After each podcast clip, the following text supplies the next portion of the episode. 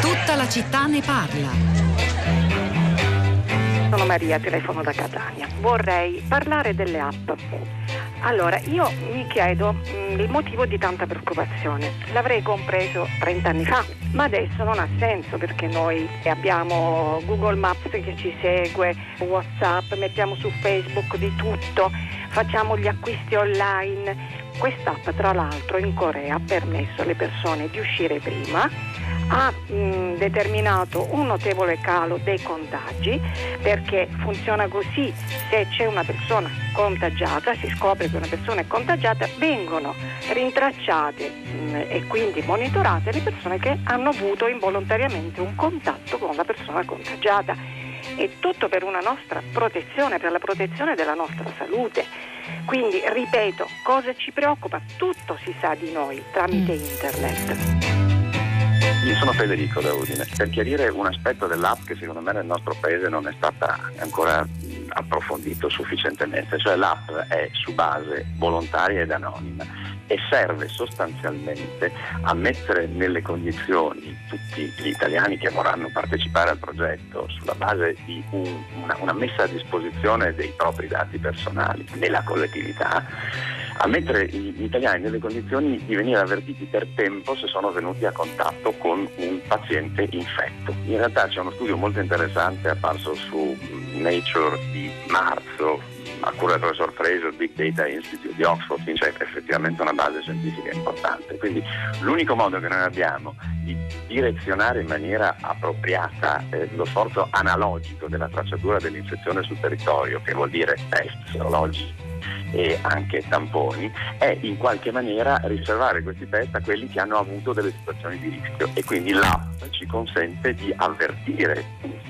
che vorranno partecipare al progetto di, eh, di, essere stati a contatto con un paziente a rischio che poi in seguito ha sviluppato dei segni di infezione. In realtà quello che passa è che sembra una manovra poliziesca che traccia l'untore, ma non è assolutamente questo, è un modo che dovrebbe metterci in condizioni nella fase 2 di poter uscire di casa e di venire avvertiti nel caso in cui dovessimo aver avuto dei contatti tra virgolette pericolosi. A quel punto però è chiaro che dovrebbero esserci anche le capacità sul territorio di fare i tamponi a quelli che vengono avvertiti e questo bisogna vedere se saremo in grado di farlo. Fino adesso non sembra che ci siano molti test a disposizione, ma così funziona.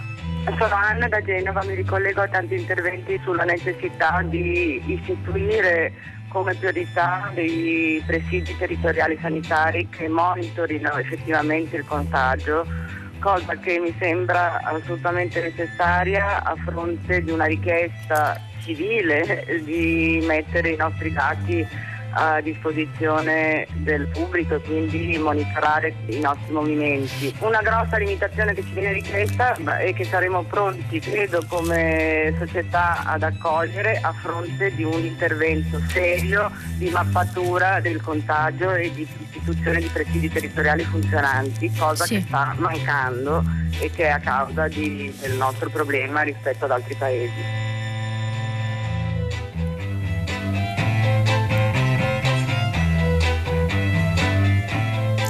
Sono le 10 e 4 minuti, una buona giornata da Pietro del Soldà, benvenuti a tutta la città ne parla. Come avete sentito dalla nostra ricca sigla questa mattina si è dibattuto a lungo a filo diretto di prima pagina di una novità importante che sta arrivando e che forse cambierà le cose, non magari in maniera determinante, però noi lo speriamo, nella battaglia del paese, della comunità globale, ma oggi parliamo soprattutto di Italia contro eh, la pandemia. L'utilizzo di un'app dovrebbe arrivare a giorni la decisione del Presidente del Consiglio Giuseppe Conte eh, sulla società a cui affidare il progetto di sviluppo di un'app che dovremo volontariamente, quindi dovremo, già un verbo sbagliato, applicare, scaricare e usare sui nostri smartphone per rendere possibile un tracciamento dei contatti tra persone eh, potenzialmente infette e quindi arginare a, alla fonte eh, il possibile propagarsi del virus eh, in nuovi, in, nuovi, focolai.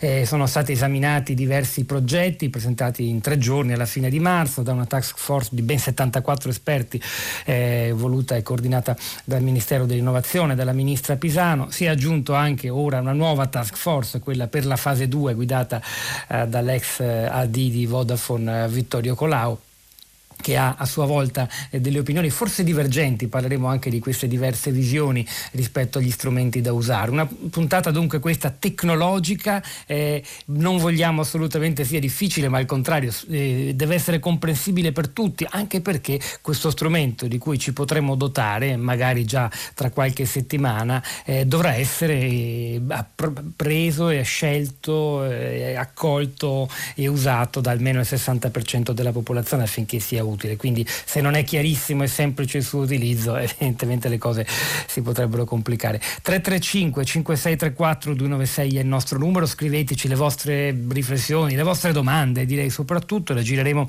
ai nostri esperti, i nostri ospiti che ne sanno molto più di noi so, e sono innanzitutto Giorgia Zunino, buongiorno, benvenuta. Buongiorno, grazie del Giorgia Zunino è la Strategy, grazie a lei per aver accettato. Abbiamo trovato in rete un suo articolo molto prezioso eh, per Agenda Digitale, Coronavirus, app e sistemi per tracciare i positivi, come funzionano nel mondo in Italia. Lei di mestiere fa la Strategic Project Manager dell'ASL, dell'ASL Roma 1, quindi integreremo subito digitale e lavoro sul campo delle aziende sanitarie. Carlo Lavecchia, professore, buongiorno, benvenuto anche a lei. Buongiorno a tutti voi epidemiologo, professore ordinario eh, di statistica medica e di epidemiologia appunto all'Università eh, degli Studi di Milano, nonché ricercatore dell'AIRC. Credo sia con noi, sì, è con noi anche Stefano Epifani, benvenuto, buongiorno. Buongiorno a tutti presidente del Digital Transformation Institute, insegna all'Università Sapienza di Roma, alla Carlo Bodi Urbino, dirige teleconomy.it, advisor per le Nazioni Unite, è uscito da poco il suo ultimo libro perché la sostenibilità digitale, la sostenibilità non può fare a meno del digitale. Ehm, vi annuncio già che poi nel corso della trasmissione aggiungeremo alle vostre anche la competenza eh, di un filosofo e studioso di internet eh, molto autorevole come il professor Luciano Floridi. Allora, Giorgia Zunino, io comincerei da lei chiedendole innanzitutto se può fare in nostri ascoltatori un quadro della situazione, mancano pochi giorni da quello che dicono i giornali alla scelta sull'app da usare, a che cosa servirà, come funzionerà? E quanta fiducia dobbiamo riporvi. Uh, allora, sulla situazione attuale non ci sono molte notizie anche perché il tavolo è stato uh, diciamo un po' uh, mantenuto riservato, anche perché ci sono questioni delicate come abbiamo visto relativamente alla privacy e eh, l'approccio tecnologico che viene usato oggi come oggi. Ci sono notizie comunque che arrivano eh, molto rapidamente anche da tutto il mondo. I due giganti come Apple e Google si sono uniti per fornire nuovi strumenti a queste app realtà non stanno realizzando una nuova app, ma stanno realizzando degli strumenti integrati nei sistemi operativi per dare supporto a queste app che molti paesi stanno realizzando. Eh, quindi sicuramente saranno app che dovranno evolversi anche con l'andamento e la partecipazione in partnership di molti operatori, perché si parla anche di, di ecosistemi complessi, un'app da solo non funziona, servono sistemi analogici, serve anche un supporto delle infrastrutture per comunicare questi dati, perché comunque come si fa a identificare che uno dei nodi, eh, la persona che è positiva al virus? Sicuramente è un, un'informazione che va comunicata dal sistema sanitario, ma il sistema sanitario che infrastrutture ha per poter comunicare con queste app? Io mm, eh, leggo anche notizie eh, che sembrano non eh, fare conto eh, di, di, questo tema, ma in realtà sono connesse eh, IBM sta formando, riformando dei training per i programmatori per riutilizzare un vecchio programma operativo che si chiama COBOL. Perché? Perché molte istituzioni utilizzano ancora vecchi sistemi che i nuovi eh, investitori del tech giant non utilizzano più. Quindi c'è questa eh, distopia, mondo distopico eh, tra quello che è l'istituzione e l'utilizzo di queste app molto avanzate. Quindi ci sono molti problemi da risolve. E, eh, facciamo, eh, guardi, stiamo già entrando dentro alcune delle criticità. Eh. Prima però facciamo con Stefano Epifani un passo indietro, proviamo a, a spiegare bene anche a chi non, magari non ha eh, abitudine a, a, scaricare app, insomma non ha una vita molto tecnologica di che cosa stiamo parlando. Anche perché, lo ripeto ancora, questo strumento, quello che verrà scelto, ci sono probabilmente due società che sono sopravvissute alla selezione iniziale, che, tra le quali accadrà la scelta eh, del Presidente del del Consiglio, perché a lui spetta, eh, dovranno essere adottate e utilizzate dal 60% delle persone, cioè eh, significa eh, 40 milioni di italiani, quindi molte persone, molti anziani. Noi sappiamo che c'è un, insomma, la, la diffusione dello smartphone in Italia, siamo il paese che ne ha forse di più per numero di abitanti, non significa grande competenza tecnologica. Quindi eh, questo mi sembra anche tra l'altro il nodo decisivo, non so se Epifani sia d'accordo. Proviamo a partire dall'inizio. Di fronte a cosa ci troviamo? Beh, ci troviamo, intanto ci troviamo di fronte a una serie di scelte da, eh, da, fare. Dal punto di vista tecnologico ci troviamo di fronte al fatto che eh, gli smartphone sono degli strumenti al cui interno convergono tutta una serie di tecnologie che consentono di localizzare le persone, di sapere entro certi limiti vicino a quali altre persone eh, queste persone si trovano, insomma consentono di avere una quantità enorme di informazioni sui propri possessori. L'idea è quella di utilizzare quindi gli smartphone che sono sì ampiamente diffusi, ma come si evidenziava probabilmente non così diffusi proprio in quelle fasce che più ne avrebbero bisogno, di utilizzare gli smartphone per tracciare le persone e i contatti che hanno le persone tra loro. Si chiama appunto contact tracing, il tracciamento dei contatti, che è uno strumento che eh, in tutti quanti i paesi in cui si è eh, sviluppata questa pandemia si è pensato di utilizzare talvolta eh, dichiarando un'efficacia, tal'altra eh, evidenziando come questa efficacia, se non affiancata ad, altre, ad, altri provvedimenti, ad altre iniziative, è più bassa, però sostanzialmente è lo strumento che si conta di utilizzare per cercare di arginare la diffusione del, del contagio. Ora il problema che si pone è che eh, si è posta un'alternativa quasi netta, polarizzata e del tutto sbagliata tra eh, la privacy delle persone e la salute pubblica questo ovviamente ha portato tutta una serie di distorsioni nel dibattito che probabilmente ci porteremo dietro anche nella scelta della soluzione che verrà utilizzata.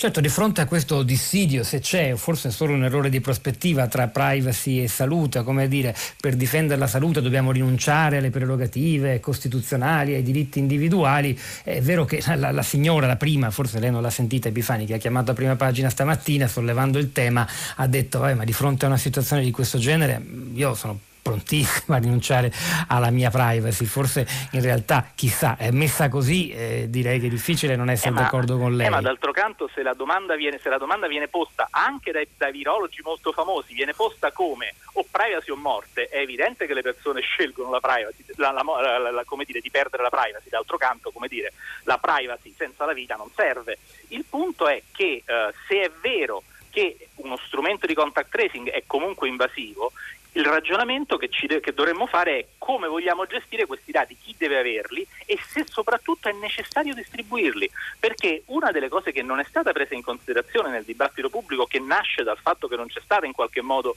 una direzione politica a questo dibattito, è che eh, non era necessario pensare al fatto che i dati fossero diffusi.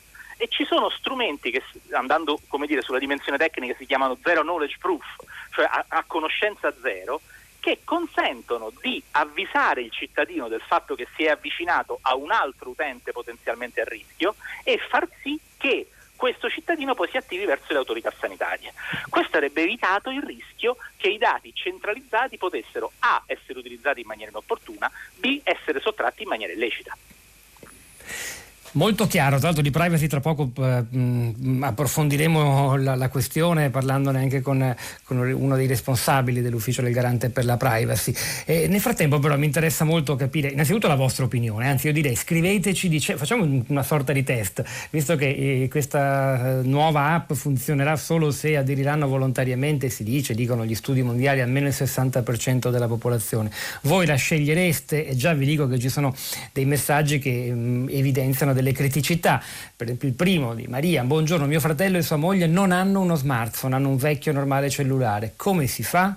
Poi Giuseppe da Prato, un po' provocatorio, sono favorevole all'app Vieni qui che ti traccio, tanto anche se me la dovessero installare farò quello che faccio già adesso, quando esco lascio a casa il telefono. Ci sono altri paesi come, se non sbaglio, la Corea del Sud che tra le altre innovazioni tecnologiche ha anche adottato per le persone eh, positive al coronavirus un braccialetto che impedisce di fatto l'allontanamento del proprio supporto, cose forse un po' difficili da applicare qua. Ma insomma, eh, scriveteci cosa ne pensate, se aderirete volontariamente. Poi dopo ci sono altre domande da fare ai nostri esperti di digitale, c'è un dibattito tra geolocalizzazione da una parte, che è una tecnica più invasiva, che se non sbaglio è diciamo, prefe- preferita attualmente da Vittorio Colau, il capo di questa task force che ci accompagnerà alla fase 2, e dall'altra invece la ministra dell'innovazione Pisano e probabilmente anche la, la, la task force di esperti che selezionerà o invi- indurrà la scelta del Presidente del Consiglio più propensi al Bluetooth, che è una tecnologia meno invasiva e più diciamo, rispettosa della privacy. Però a noi interessa soprattutto oggi sapere l'opinione dell'epidemiologo perché noi dobbiamo innanzitutto capire se questa cosa serve oppure no. Che ne pensa lei, professor Carlo Lavecchia? Eh, che ce ne facciamo poi, anche se l'app viene adottata, funziona, riusciamo a ricostruire questa rete? Poi dal punto di vista sanitario? Speranza che dia un contributo importante. Scusi, può ricominciare? Non abbiamo sentito la, la, l'inizio della sua frase. La speranza è che... Sì. Il problema più che tecnico, perché io penso che i problemi tecnico-informatici siano risolvibili, sta nella difficoltà eh, nella definizione eh, di questa malattia, ossia eh, definire eh, chi è stato contagiato e, e, chi è positivo e chi è contagioso in quel momento è estremamente complesso. Oggi eh, di fatto eh, noi a, abbiamo il test con i tamponi fatto con la PCR che dà eh, eh l'infezione, la contagiosità puntuale, ma non eh, l'evoluzione, quindi un soggetto può essere contagioso oggi e non esserlo più domani o fra qualche giorno, eh, mentre eh, i, i, test anticorpali, i, i test sierologici hanno una sensibilità molto bassa e quindi eh, riescono a cogliere eh, una piccola parte dei soggetti che sono stati contagiati. Dopodiché c'è l'anamnesi, coloro che hanno avuto una malattia clinica e questo di nuovo eh, apparentemente più facile ma una piccola parte dei soggetti. Quindi più che gli aspetti tecnici eh, la difficoltà che vedo è nella identificazione di chi venire come eh, potenzialmente eh, contagioso e quindi di chi eh, cercare di isolare con, con, questi mezzi informatici perché ripeto questa è una malattia estremamente insidiosa. Dal punto Anche di vista della scusi se la interrompo Posso, no, prima di parlare di privacy, professor Lavecchia, mi rifaccio anche un'intervista che ha fatto ieri eh, Rossella Panarese a Radio Trescenza a Nino Cartabellotta della Fondazione Gimbe, il quale ha confermato, ma lo dicono in tanti ormai, che insomma il numero vero, anche se non lo sappiamo, delle persone positive al coronavirus in questo momento in Italia è di diverse volte, Cartabellotta diceva almeno una decina di volte superiore ai dati fornitici dalla protezione civile eh, nella ormai quella sorta di rito laico delle 18. E, e, però allora, di fronte a questo, immaginiamo che l'app sia approvata, si decide quale sarà, Conte fa la sua scelta e tra qualche tempo, speriamo poche settimane, sia davvero utilizzabile.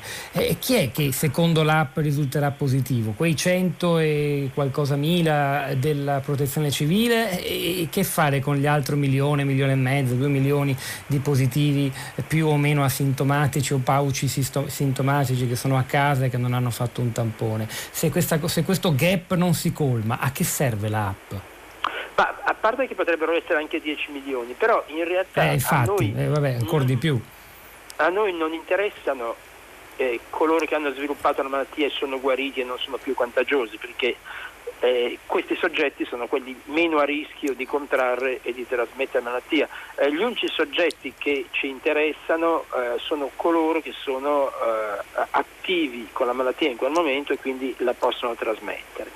Eh, questa informazione si ottiene essenzialmente soltanto con i tamponi che vengono ripetuti appunto per, per cui la parte informatica che io ritengo risolvibile e anche la parte di privacy che io ritengo accettabile perché a mia conoscenza non voglio dire mai ma estremamente raramente dei, delle informazioni mediche sono state misusate io mi aspetto che non vengano misusate neppure questa volta però il, il vero, il vero problema è, è, definire chi in quel momento possa essere contagioso e questo io lo vedo estremamente problematico perché può essere fatto soltanto con i tamponi, i quali peraltro hanno una, hanno una sensibilità di circa il 60%, cioè perdono circa un terzo dei soggetti positivi.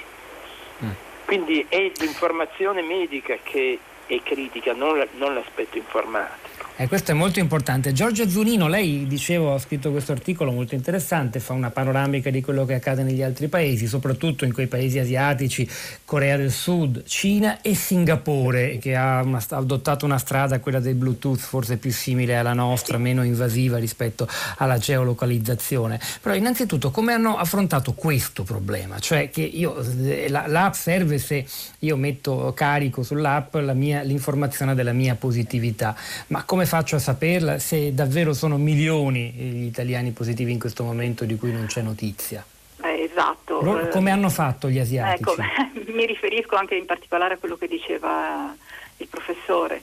Eh, in effetti è difficile applicare queste strategie tecnologiche se non si sa esattamente chi è contagiato oppure no. Questo virus è molto particolare perché è estremamente contagioso anche se asintomatico nelle prime fasi della, della, malattia. A Singapore eh, queste app hanno funzionato perché loro hanno attuato un lockdown immediato, quindi hanno subito messo in sottotraccia e contenuto tutte le persone che arrivavano all'aeroporto di Singapore eh, avessero i sintomi oppure no avevano un livello di preparedness, di civil preparedness, quindi erano preparati perché loro Uh, la SARS, la suina e tutti gli altri virus uh, dei coronavirus che sono, stati, uh, che sono avvenuti negli ultimi vent'anni, loro li hanno vissuti come noi viviamo adesso questa cosa. Loro hanno potuto attuare perché hanno attuato queste tecnologie in un cluster limitato di persone o mm. in Corea del Sud potuto, sono stati più fortunati, hanno nicchiato come noi nelle, nelle prime parti della, uh, dell'attuazione del lockdown, ma sono stati fortunati perché sono riusciti a trovare un cluster molto importante in Daegu e quindi hanno potuto contenere e, e tracciare esattamente tutti i contatti all'inizio. Quindi anche il tempo in cui si applicano queste app funziona. Il caso più simile a, al nostro invece è quello della Cina, ma la Cina ha un sistema non solo di tracciamento ma di fencing delle persone, cioè di contenimento degli spostamenti delle persone che ha uh, un'importanza strutturale pervasiva cioè loro partono già con un sistema di surveillance eh, in sito nei, nelle loro applicazioni, loro hanno solo due applicazioni e fanno tutto con quello, è impossibile vivere Beh, c'è una, una capacità cinese. di sorveglianza dei cittadini in Cina sì. incompatibile con, sì. nostre, con alcuni esatto. dei principi del nostro eh, ordinamento giuridico. Noi raccontammo esatto. ancora qualche settimana fa la vicenda personale di un giornalista italiano, Gabriele Battaglia, appena arrivato a Pechino quando era stata decisa, mentre lui era in volo, la necessità della quarantena perché arrivava dall'Italia, se l'è fatta, ci ha parlato dalla sua casa di Pechino in quarantena, ci raccontava di una sorveglianza addirittura a livello condominiale, insomma, quindi non, davvero esatto. non fisicamente non poteva fare nulla. Però eh, questo pone un gigantesco problema di privacy e tra poco ci torniamo, anche perché è già collegato con noi, intanto lo saluto, Giuseppe Busia, che è segretario generale del Garante per la Privacy, se non sbaglio proprio la persona che più si occupa di protezione dati. Busia, buongiorno e benvenuto. Buongiorno e grazie dell'invito.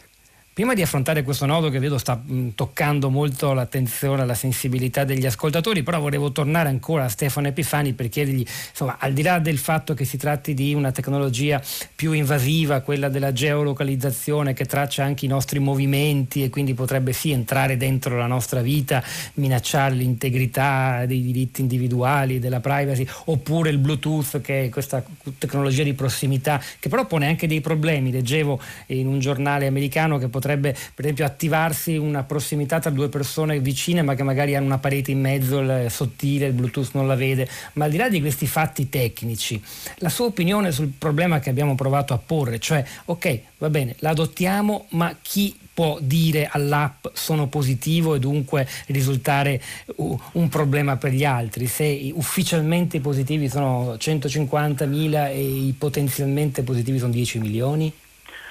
Ma in realtà eh, il problema si gestisce, certo con un livello di affidabilità talvolta non, non, altissimo, si gestisce utilizzando la network analysis, cioè la scienza delle reti. In altri termini, eh, io posso partire da chi è stato sicuramente positivo e controllare a ritroso quali sono stati i suoi contatti. Quindi anche partendo da quelli che hanno fatto il tampone, il tampone eh, per i quali il tampone è risultato positivo, io posso verificare con un'app di contact tracing quali sono state tutte le persone che sono venute in contatto con quella persona sicuramente positiva all'indietro nel tempo negli ultimi 10-15 giorni. Questo mi consente di orientare meglio le eh, mie strategie di controllo, perché poi a questo punto i, campi, i tamponi non li farò a caso, andrò a pescare persone che sono state vicine ad altre persone sicuramente positive e quindi con un coefficiente di rischio di contagio più alto in maniera più semplice. Il problema sostanziale è quanto, come dicevate prima, questa applicazione poi da una parte venga utilizzata, dall'altra non crei più problemi di quelli che potenzialmente potrebbe risolvere. Mm. Cioè, ad esempio? Beh, ad esempio il fatto che nell'ottica di quel uh, passaporto sanitario elettronico di cui si comincia a parlare in diversi paesi, se assumiamo che ci sono dei parametri, eh, faccio, vi, vi, pongo uno scenario distopico ma neanche tanto visto che abbiamo elicotteri che inseguono runners, eh, se ipotizziamo che sia sufficiente la temperatura e il battito cardiaco alterati per ipotizzare un rischio contagio, potremmo trovarci in situazioni per le quali per entrare al lavoro io devo dimostrare di, avere, di essere brachicardico e eh, a temperatura bassa ossia eh, il rischio che si creino meccanismi discriminatori, e di questo si sta ragionando molto in, in Nazioni Unite, è altissimo e di conseguenza mm. dobbiamo capire non solo quanto l'applicazione è in grado di intercettare o tracciare i contatti, ma anche quanto i falsi positivi, i rischi per non tanto per sì, i rischi per la privacy che comunque ci sono, non rischiano di ampliare il problema più che risolverlo. Sara Menafra questa mattina a prima pagina rispondeva alla signora, l'ascoltatrice che abbiamo anche risentito, giustamente facendo degli esempi concreti di, di qualora ci fosse una, una, fuoriuscita o un misuse, come diceva poco fa l'epidemiologo La Vecchia, cioè una, un abuso dei dati sanitari, beh, potrebbe eh, compromettere eh, la, la, reputazione per esempio di fronte a un istituto di credito o a un datore di lavoro di una persona, insomma le cose sono poi non sono soltanto I rischi, i rischi, di, i rischi sono effettivamente no? Enormi, i rischi sono effettivamente enormi. Adesso proviamo a parlarne. Sì, sì. Prego, prego. Una quantità di dati di questo tipo diffusa in maniera incontrollata, i data leaks ci sono, pone davvero migliaia di cittadini a rischio. Mm. Allora, vediamo che ne pensano gli ascoltatori. Eh, spettabile redazione, scrive Luciano da Lugo di Romagna. Concordo con l'applicazione che dovrebbe servire ad individuare le persone a rischio. Si tratta di salvaguardare la salute sia dell'interessato che di tutti i cittadini. La privacy deve essere superata, dice lui, quando ne va della salute e della sicurezza di tutti. Di opinione opposta Guido che dice ma qualche italiano si ricorda ancora cos'è la libertà. Potete essere così vigliacchi da rinunciare alla vostra libertà per paura di una malattia via. Giuseppe Busia, allora lei che si occupa per il garante privacy di tutto questo, eh, abbiamo capito che è sbagliato creare un derby, una lotta tra salute da una parte e libertà individuale e privacy dall'altra. Certo che però molti la stanno percependo in questo modo. Come se ne esce? Ma eh, è sbagliato perché eh, le regole sulla protezione dei dati hanno già in sé eh, la possibilità di, prevedono delle possibilità di trattare i dati anche delicati ma con alcune garanzie. Anzi io voglio dire il contrario, il rispetto puntuale delle regole di protezione dei dati crea il presupposto essenziale in una democrazia, quale quella in cui viviamo, perché ci sia fiducia, fiducia anche nell'utilizzo dell'app. Eh, a questo riguardo bisogna essere chiari, cioè l'app di per sé non è sufficiente a fare alcunché, eh, l'app funziona se inserita in un contesto fatto di eh, verifica, possibilità di assistere la persona che risulti contagiata, fare i tamponi o altri esami come si facciano, che rendano e giustifichino questo trattamento di dati, perché come è stato ricordato sono dati comunque delicati e per quanto eh, come dire, l'app della quale discutiamo di contact tracing usi dei dati pseudo, pseudo um, anonimizzati, cioè uh, per i quali non è possibile uh, individuare la persona se non con operazioni estremamente complicate. E quindi il dato rimane tendenzialmente, diciamo gergalmente anonimo, non conoscibile la persona a cui si riferisce, comunque un rischio esiste, comunque dobbiamo essere attenti per garantire la minimizzazione garantire che ci sia ragionevolezza nella compressione di questo diritto che è fondamentale, essenziale e dobbiamo evitare tutte le discriminazioni. Questo è assolutamente possibile se ci sono garanzie e eh, la app della quale si discute e naturalmente la scelta è in capo al governo, noi come autorità di protezione dati eh, in, eh, indichiamo quali sono le garanzie e le tutele che è necessario applicare, i principi che è necessario tenere presenti, l'utilizzo di questa app che attraverso i dati pseudoanonimi consente di risalire, se una persona di, eh, risulta positiva, risalire a ritroso su quelle che sono le persone che sono state eh, a pochi metri di distanza da lei, eh, questo è, si combina e si deve compilare sempre con un intervento umano, ancora una volta l'app non è un elemento salvifico, eh, perso- ci vuole un medico che visiti e faccia il tampone o faccia l'esame che si deve fare, una volta che la persona sa di questo sarà sempre un avviso che dirà contatta il tuo medico e verifica la tua situazione concreta. Nessun automatismo, ma un'organizzazione che possa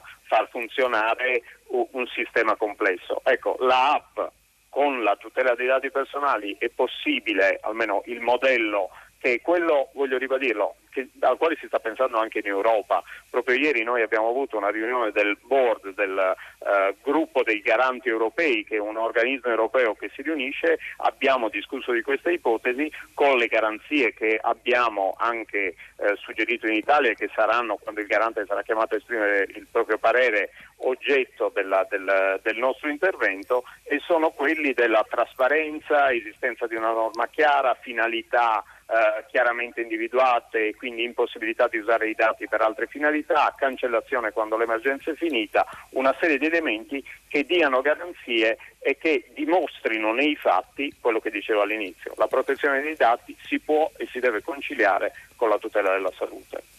È molto importante anche il livello di coordinamento europeo e soprattutto manteniamo anche quello nazionale, viste le notizie invece di regioni che stanno già andando come Friuli, Venezia Giulia in ordine sparso con proprie app. Speriamo che questo non si riproponga nelle prossime settimane come dibattito di cui davvero non c'è bisogno in questo momento tra governo centrale ed enti locali, perfino sull'utilizzo delle app. Grazie davvero Giuseppe Busia, segretario generale di Garante per la Privacy. Mi sono già iscritta, scrive Maria, dall'Erta LOM, che è un questionario in cui riporto anonimamente regolarmente il mio stato di salute giornaliero registrando i miei sintomi Covid. Poi Francesca, ma di quale privacy parlate? Appena guardo una casa immediatamente mi inviano tutte le case da comprare. Questa è l'esperienza quotidiana di tutti in effetti e capiamo la sua perplessità, però immagino che le parole dei nostri ospiti fin qui l'abbiano, perlomeno cioè, abbiano aiutato Francesca e anche noi a fare un po' di chiarezza e a capire quanto sia errato mettere in questo momento in contrasto la privacy e la salute. Cantami del diritto alla segretezza, alla distanza, alla timidezza non è un messaggio, è il testo di Vasco Brondi nel brano Iperconnessi, canzone del 2017 contenuta nell'album Terra che racconta la nostra dipendenza dalla tecnologia e i rischi che ne derivano appunto. Un brano che si chiude con un'esortazione singolare, quasi controcorrente. Canta, mi scrive Brondi, dei posti dove il wifi, dove il wifi non arriverà mai.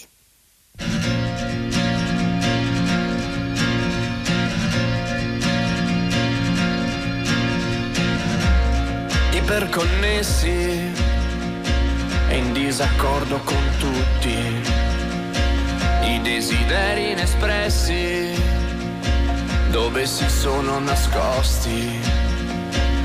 Vanno bene i progressi ma tu come ti senti?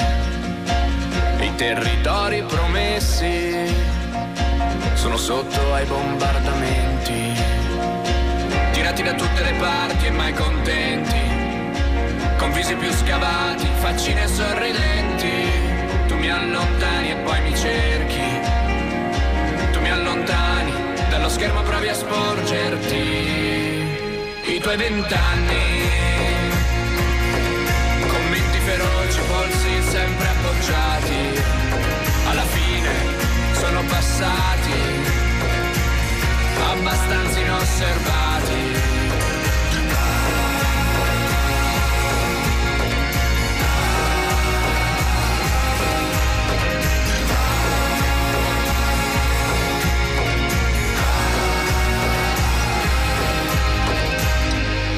Iperconnessi Sono grandi successi, sono grandi insuccessi, immagini terrificanti per intrattenerci.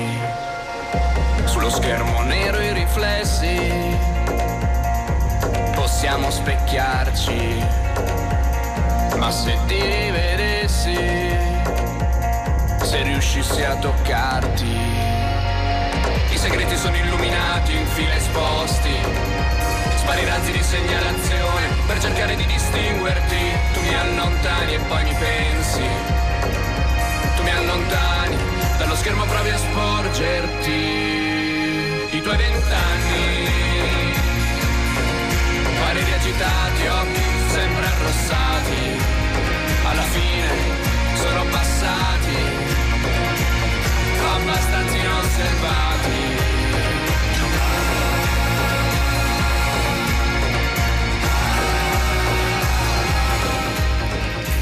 Vasco Brondi, iperconnessi di mio muso dove, un, dove, posso trovare uno spazio di libertà lontano dal wifi, cosa che davvero non sarebbe auspicabile se vogliamo che sia efficiente, efficace nella battaglia contro la pandemia, l'app che il nostro governo, il Presidente del Consiglio, dopo aver valutato le opinioni degli esperti del Ministero dell'Innovazione, della nuova task force guidata da Vittorio Colau, dovrà appunto decidere quale app mettere in campo e fa sì che venga adottata da almeno il 60% dei cittadini, altro che iperconnessi.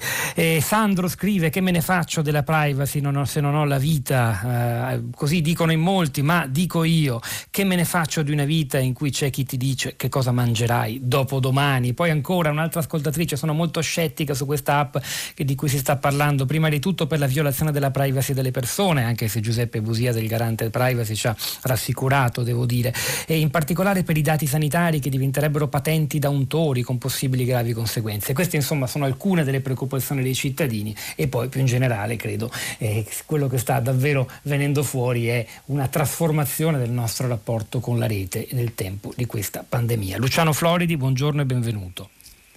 Buongiorno grazie per. Luciano Florisi è un filosofo italiano, insegna filosofia ed etica dell'informazione all'Università di Oxford, presso l'Oxford Internet Institute dirige il Digital Ethics Lab. Ha scritto alcuni libri molto importanti usciti in questi anni. Da ultimo, per Raffaello Cortina, Pensare l'infosfera, la filosofia come design concettuale. Floridi è stato anche ospite di una bellissima puntata del nostro programma Pantheon 2020, il futuro in vent'anni, intervistato da Rossella Panarese qualche tempo fa. Andatevelo a risentire, un bilancio di questi primi vent'anni, insomma, delle era digitale. Professor Floridi, una prima domanda di carattere generale. E si dibatte sull'app, Bluetooth, geolocalizzazione, tutti dovranno scaricare eh, queste nuove innovazioni tecnologiche per combattere il virus. Ne usciremo più tecnologici, più connessi o iperconnessi, come canta Vasco Brondi, da questa pandemia? Io spero di sì, ma anche in maniera più intelligente, perché al momento uh, stiamo tutti un po' soffrendo questa eccesso di digitale. Non era quello che mi auguravo in passato e quando parlavo con quella parola che ha avuto un po' di successo di on life, non pensavo che tutti andassero online e non si potesse più uscire di casa. In realtà questo è un eccesso di virtualizzazione. E come sempre con un po' di buon senso da nonna papera, devo dire, eh, la virtù sta nel mezzo e quindi eh, avere un po' tutte e due e il meglio di tutte e due, questo sarebbe preferibile. Ora eh, avverrà ci vorrebbe un po' di buona volontà un po' di pianificazione oggi. Eh, purtroppo è come se chiedessimo un doppio sforzo, riuscire a risolvere il problema oggi e cominciare a pianificare la soluzione per domani. Non è facile. Lei ha un'opinione su quale tipologia di, di, di, app da utilizzare? C'è questo dissigere, abbiamo solo accennato nella prima parte della trasmissione, tra quelle più invasive del modello, modello sudcoreano e cinese che traccia anche gli spostamenti delle persone, quindi una geolocalizzazione, e quello invece più diffuso che probabilmente useremo noi, gli altri occidentali e anche Singapore che si basa sul Bluetooth che in maniera così più eh, di, protettiva della nostra privacy traccia soltanto i contatti contatti e condivide le, le informazioni minime essenziali. La sua sì, certo, idea? certo, tra l'altro eh, più che un'idea diciamo, sono alcune settimane di studio perché sono stato eh. um, diciamo, cooptato dal governo britannico per dare una consulenza etica sull'app che stiamo sviluppando qua in Gran Bretagna e la notizia non è ancora ufficiale ma eh, lo diventerà tra poco, eh, è ufficiosa, non sto dicendo nulla di segreto. E, mh, quindi è, un po' di tempo che qua si sta studiando uh, quale sia la bontà o meno di diverse soluzioni già trovate all'estero. Sappiamo che ci sono anche progetti pan-europei, ce n'è uno in Germania, uno norvegese molto buono. Allora io vorrei rassicurare le persone su un problema e invece allertarle e allarmarle su un altro. Si può fare un'app che sia decentemente protettiva della privacy. Questa della Bluetooth, del contatto anonimizzato con dati soltanto nel telefonino, utilizzati senza alcun riconoscimento dell'individuo, senza dire dove è stato fatto il contatto, eccetera. Tutto questo tecnicamente è fattibile, ecco per questo anche il garante ha detto è una strada percorribile.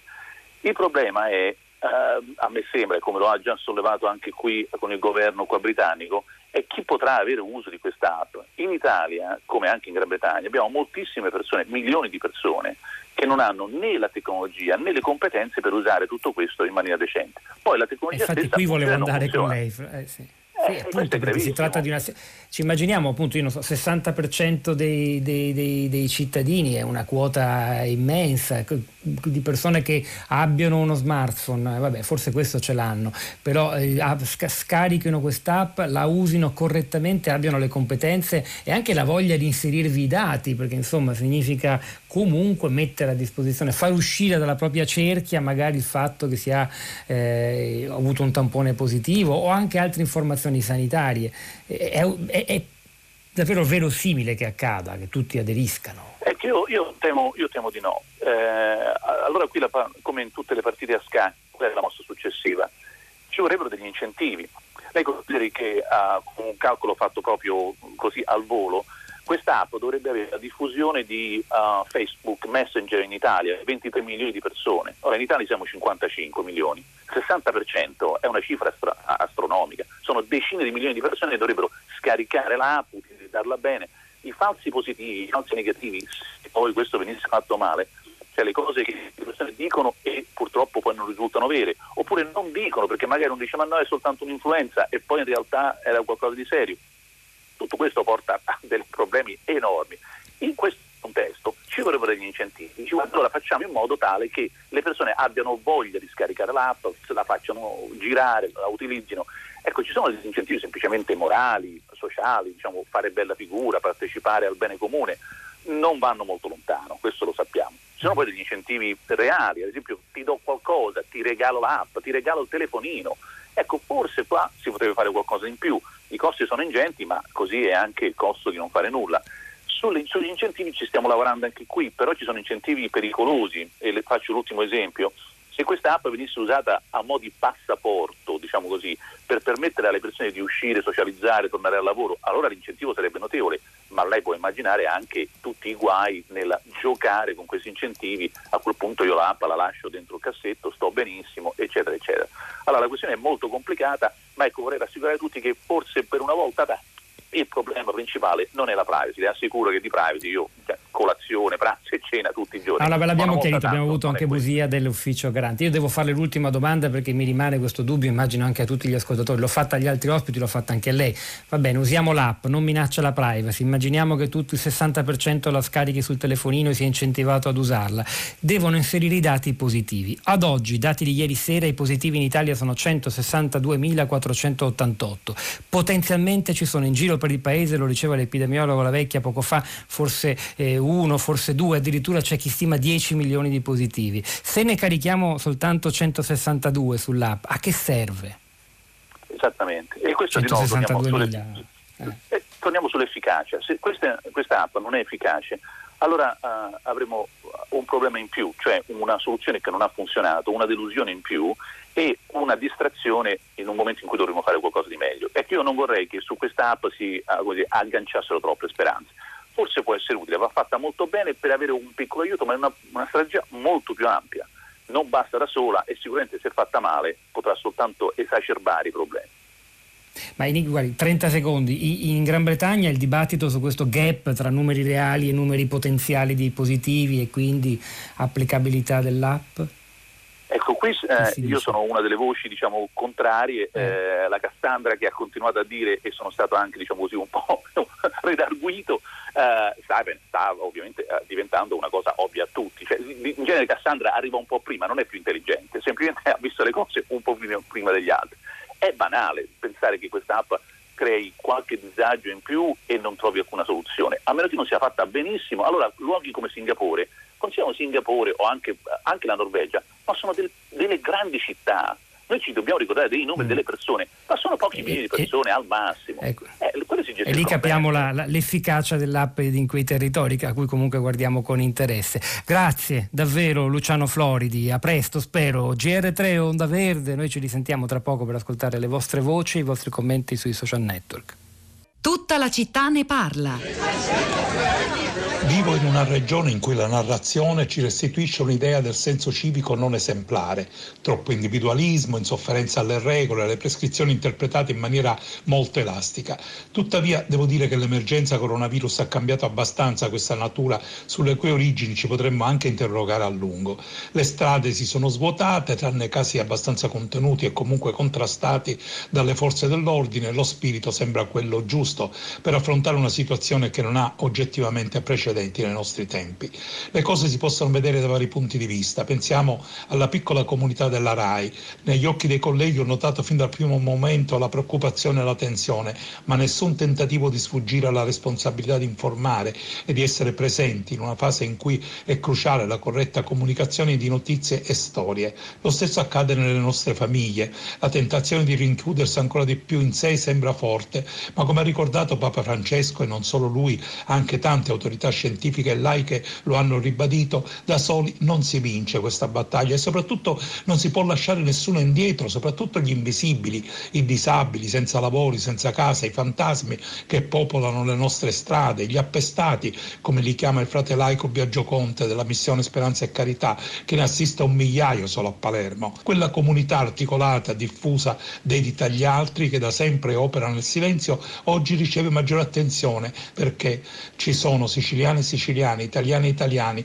e tanto da noi come nelle altre parti d'Italia e forse anche del mondo hanno un solo precetto, questa cosa andava fatta e io l'ho fatta.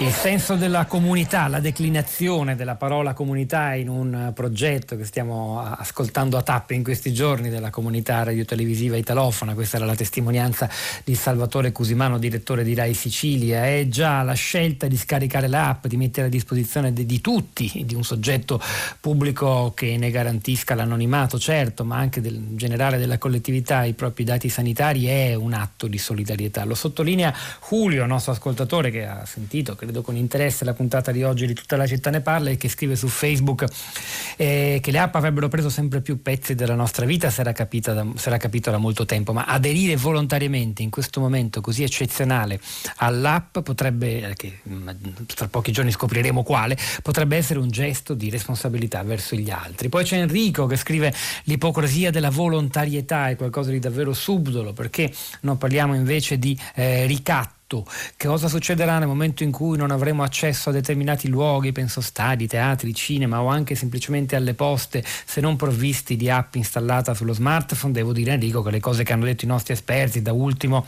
il filosofo della scienza Luciano Floridi che sta anche collaborando all'app del governo britannico, il responsabile dati del garante della privacy Busia e gli altri, questa prospettiva da lei delineata eh, non mi sembra proprio alle viste, quindi insomma per questo possiamo stare tranquilli. Carla, la soluzione delle app non mi convince, quello che mi allarma è la propensione ad accettare ogni cosa con la scusa della salute o con altre scuse per il bene dell'umanità. È l'affermazione, dimostrazione evidente delle istituzioni di come siamo cittadini inaffidabili, incorreggibili, irresponsabili, l'arrendersi all'evidenza che l'autodeterminazione, l'autodisciplina sia irraggiungibile, catastrofica Carla. E poi in questi giorni ho notato come funzionino solo ordini semplici e chiari familiari. Resta a casa se si vede una persona sola passeggiare, distanziata, andare a fare sport individualmente, viene colpevolizzata come un irresponsabile, deve avere la mascherina, guanti anche se intorno non c'è nessuno. La complessità è difficile da adottare. Poi ancora Michele, l'app per il tracciamento sociale in Italia sarà inutile perché le autorità locali non avranno mai il coraggio di requisire gli alberghi per isolare i pazienti positivi al coronavirus. Ormai è acclarato che l'isolamento domiciliare familiare è una delle principali cause di diffusione dell'epidemia. Devo dire che su questo punto vale la pena di riascoltare l'intervista a Radio Trescenze di ieri di Nino Cartabellotta che appunto sottolineava questa criticità italiana. Se avessimo già da subito isolato i positivi dalle famiglie mettendoli in alberghi preposti, oltre a dare qualche soldo alla rete alberghiera avremmo probabilmente frenato molto di più la diffusione del virus. È il momento di dare voce, la viva voce agli ascoltatori, iniziando da Carmine che ci parla da Milano. Carmine, benvenuto. Eh, buongiorno, buongiorno, grazie per avermi, per avermi chiamato. Dunque, io appartengo a un gruppo di data scientist, eh, matematici, anche accademici, esperti di risk management, che ha vol- volontariamente messo su eh, diciamo uno studio, un modello eh, in cui eh, sostanzialmente noi stiamo pensando a questo. Allora, indubbiamente sarà inevitabile che noi utilizzeremo il digitale per il controllo eh, troppe cose tendono in quella direzione, uno strumento troppo potente, intelligenza artificiale, modellistica hanno prodotto un'ottima base scientifica. Il problema secondo noi non è tanto questo, il problema è che noi avremo bisogno di eh, un nuovo modo per diffondere l'utilizzo della modellistica. Quindi non possiamo pensare che questo rimanga, tra virgolette, nei cassetti dell'Accademia piuttosto che soltanto nelle mani dei governi. Invece sarà necessario diffondere eh, l'accesso e l'utilizzo a questa modellistica in maniera open questo modello di openness è già eh, applicato in, altre, in, altri contesti e noi potremmo realizzare eh, una nuova infrastruttura che permette, a tutti di accedere a queste informazioni. Chi sono tutti? Sono eh, creatori di modelli, eh, utilizzatori, sviluppatori di app, singole aziende. In questo modo noi eliminiamo i rischi di concentrazione che oggi sono elevati nelle mani di chi ha troppe capabilities, penso ad Amazon, penso a Google, eh, oppure gli stessi governi che potrebbero avere delle parità. Quindi diciamo che un modello open eh, permetterebbe eh, sicuramente diffusione culturale, diffusione scientifica e soprattutto anche di testare i modelli in maniera che non ci sia un unico modello diffusivo. Grazie. Grazie Carmine da Milano, ci spostiamo a Roma. Raul, buongiorno e benvenuto. Eh, pronto, buongiorno, gra- grazie di avermi richiamato. La mia posizione a favore delle app eh, devo, devo eh, dire prima che la privacy è un diritto fondamentale eh, a disposizione della persona che poi ne dispone appunto a seconda delle necessità. Allora, eh, la mia posizione dipende da due elementi. Eh, il primo è che non ho nulla da nascondere e quindi se voglio dire vanno a indagare su, su se, se, telefono alla mia amante non, non, non, la cosa non mi interessa molto. E, e, la seconda è che mi fido molto dello Stato democratico questo è un elemento fondamentale nel senso che non credo che le autorità eh, si preparino a, a, mandarmi in galera perché non ho pagato una multa. Quindi ehm, eh, il, il, il, punto in cui, in cui, siamo adesso per quanto riguarda la diffusione di questo virus è, è un punto eh, drammatico, spaventoso, inedito. Eh, il fatto che 60 milioni di persone siano eh, di, di, agli arresti domiciliari secondo me è un fatto assolutamente vocale e deve finire al più presto stesso So non solo 60 mo- milioni, ma 4-5 miliardi nel mondo, Raul. Devo salutare ora, grazie davvero. Rosanna dice: Anch'io ritengo che, se necessario, è un'app che potrebbe aiutare il ritorno ad una certa normalità. Non credo agli pseudo complotti al riguardo. L'app si installa e poi, quando non serve più, si disinstalla. Mi sembra semplice. Conclude lei. Con le sue parole chiudiamo anche questa puntata di Tutta la città ne parla. Lasciamo la linea a Marina Dalovic per Radio Tremondo. Oggi c'erano Luciano Panici alla parte tecnica, Cristina Faloce alla regia, Pietro del Soldato questo microfono e poi hanno lavorato a questa puntata come sempre Rosa Polacco, Sara Sanzi, Piero Pugliese, la nostra curatrice Cristiana Castellotti che vi salutano, ci risentiamo domattina alle 10.